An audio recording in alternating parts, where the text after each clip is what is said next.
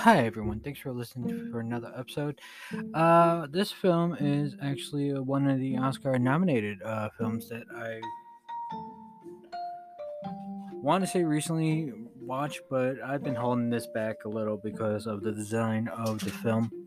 And the film is Belfast, and the reason why I'm holding back is because, um, well, I know that there's several people who knows uh, knows my work. Uh, personally, I, I don't brag about it too much, but even so, um, I'm also a photographer uh, as well as a cinematographer. And for those who know my work, have seen my work, uh, sometimes in, in, in a weird way, uh, black and white is my strong aesthetic that uh, I seem to have an eye on. And in this particular film, uh, the portions, or at least the duration of the beginning towards the end, uh, we are just we're having like this pleasant uh, symmetry of both color and black and white. And the reason why I'm doing this is because of the stylized style of this film is not only give us a depiction of how long ago this was, but at the same time of when it felt like it was. So of course the story goes uh, in of course Belfast. Uh, well, it's more like well, that's the title of the film. Sorry, uh, but it's more like in Dublin, Ireland, and uh, the reason why is that is because of the uh, region that it's in, and I, for one, believe that is a popular uh, belief of where where it is, among other things.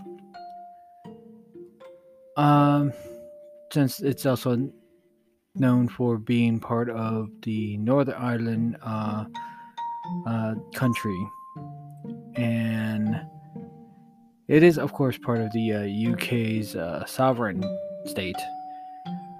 But even so, uh, the the whole um, the whole film is just a pleasant aesthetic to see in black and white because of the stylized design that it was. Uh, directed by Kenneth Branagh, of all people. And the reason being is why I brought that up is because Kenneth Branagh's work as not only as a talented actor, but also as a talented director, writer, and producer. Um, for those who have seen his work or noticed his work, uh, I would, you know, by far seeing that this is one of those lines of work where it preferred to be uh, uh, of aesthetic that we would be required to recognize, let alone to remind ourselves that uh, film, old school film, uh, was also in black and white. Now, for the uh, casting, uh, of course, we have our main character who's named Buddy. His name is Jude Hill and this is his perspective of of his story, uh, of his character sco- story, uh, growing up in almost the duration of the decade of the 60s. Uh, I know that for those who are history people, uh, prefer to understand that in certain countries, a lot of things happened in in the 60s. Uh, there were so much riots and so much violence uh, during that decade that there also was a war uh, during that as well. So we cannot forget that even though uh, there were certain aspects of where we're at, it's like no matter where you go, it's always a trauma uh, happening almost every single countryside that happened uh, during the decade. Of course, uh, the casting is also uh, Jamie Derman or Duran.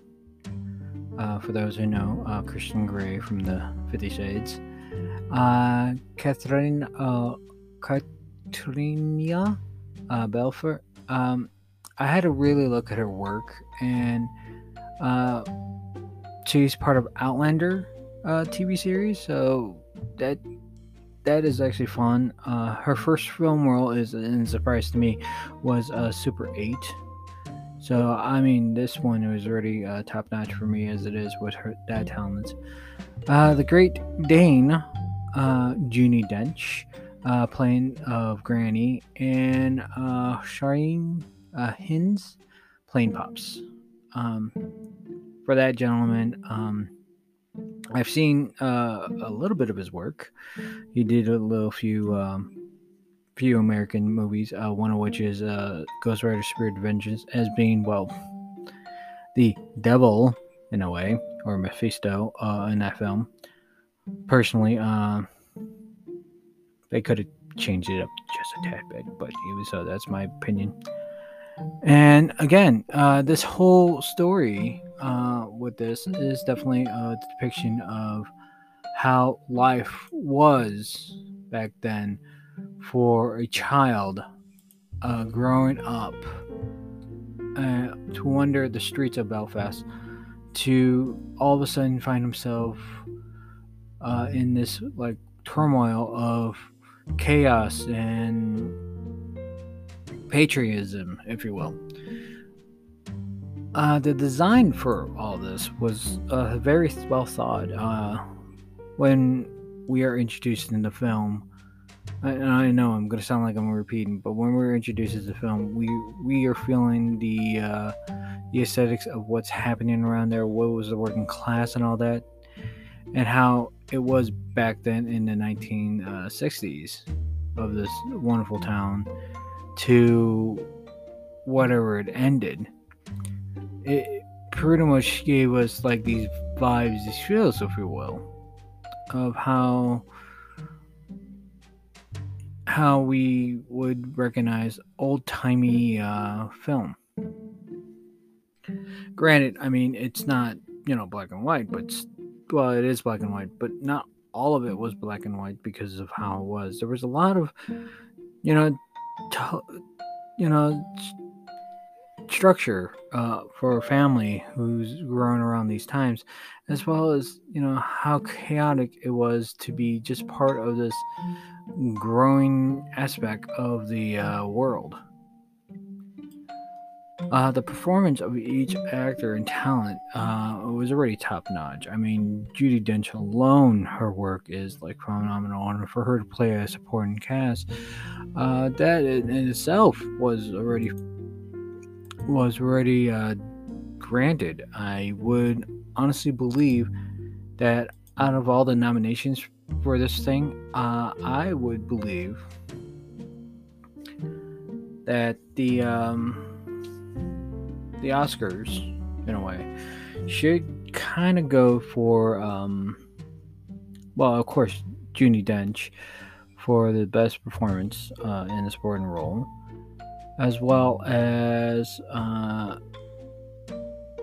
uh, original screenplay, uh, which is Kenneth Branagh, because personally, you never seen these kind of stories uh, out in the world, and sometimes when you're asking for originality, you really need like originality. Like there, there are so many pace and cut uh, films out there that you would start seeing similarities from one film to the next, and then realizing like, wait a minute, this is familiar. This is something that I'm familiar with.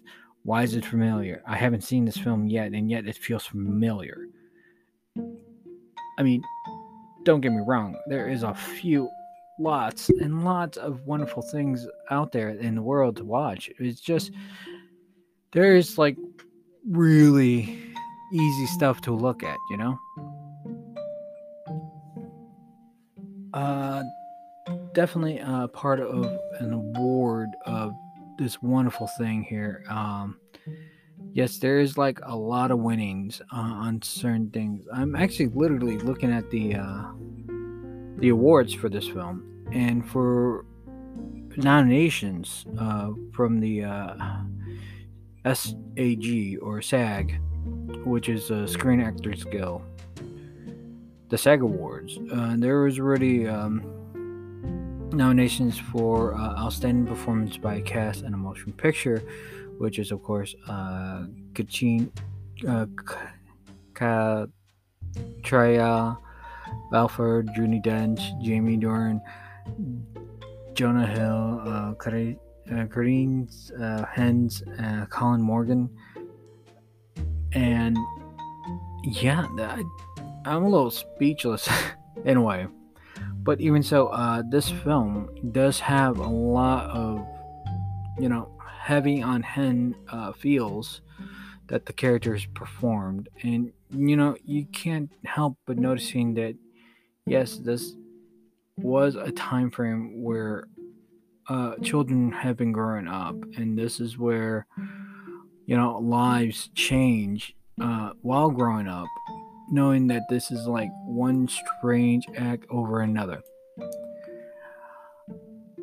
Uh, I don't know where to begin to fathom on where, how the design, even though uh, the sets and the design is of the 1960s, uh, the structure it is, the design, um, the way that this is more like a period piece and the reason why it's more of a period piece is because of how the design of the costumes, which is the the people's everyday clothes, to the set designs and how we as observers uh, looking at the style that hey this is like this is what's what's happening uh, during that time. And it could have happened uh, as part of an or- original storyline. I for one believe that this is a wonderful depiction, if you will, of how uh, if you're ever part of this town, this place,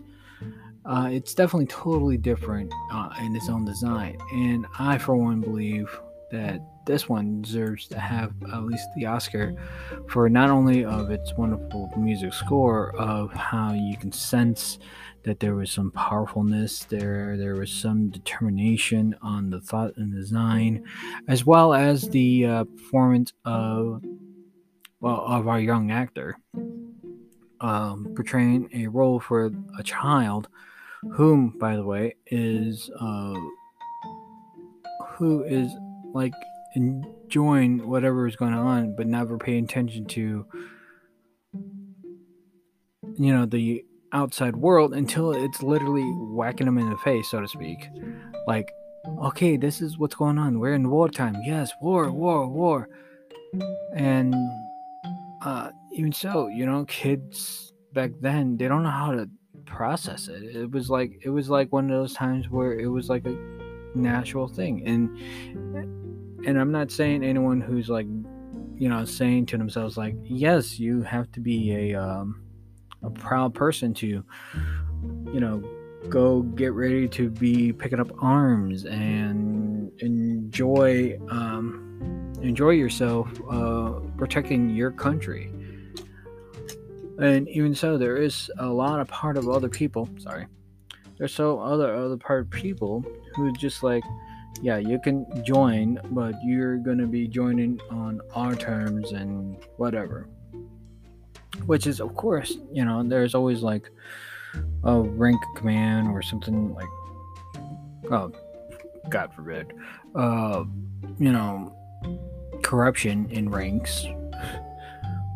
That oh i'm big and powerful i'm doing all this. Uh, as far as i know this is a wonderful work of art of a film and it is rare um, to actually find yourself watching films in black and white, by the way, uh, to get the idea, get the sort of like sense of design of how a period piece feels. So uh, I'm gonna leave today's episode like that. Uh, I do apologize. This this was well thought, but at the same time, I'm thinking to myself like, it's in black and white. My viewers uh, or listeners might uh, might have a fine time watching this on screen, but even so, I could understand that majority of my uh, audience prefers listening to other things other than Belfast, and Belfast is like one of those wonderful period pieces where it's not too much action, but there's more drama, and you gotta understand there's a dramatic turn uh, on this film that is workable. So, yeah. Uh, I do thank you for listening to this episode. I do apologize for it being a little shorter, but at the same time, uh, it is a wonderful piece of film. I recommend it uh, when it when. Oh wow, uh, it's still re- reissued, but even so, uh, there might be some places that may show it again. But I would recommend watching on cinema. If there is a digital uh, format for this uh, later, I highly recommend to rent and to leave a review because this is a wonderful piece of cinema that you will find yourself uh, dragged into. So I do thank you again for listening, and until the next episode, see ya.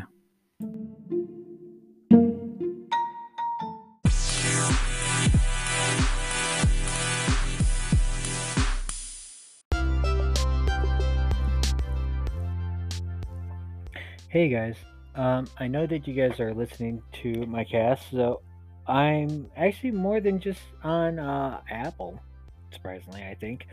I'm also on Spotify as well as Anchor.fm itself. Also, I am on Google Podcasts, Breaker, Pocket Cast, and Public Radio. Just come over and onto uh, the Anchor website for me on uh, www.anchor.fm slash EDCAST20. That is www.anchor.fm forward slash edcast20. Yeah, just uh, shoot me an email or uh, keep listening to uh, more of my episodes uh, as I try my best to keep popping them up. Until then, thanks for listening.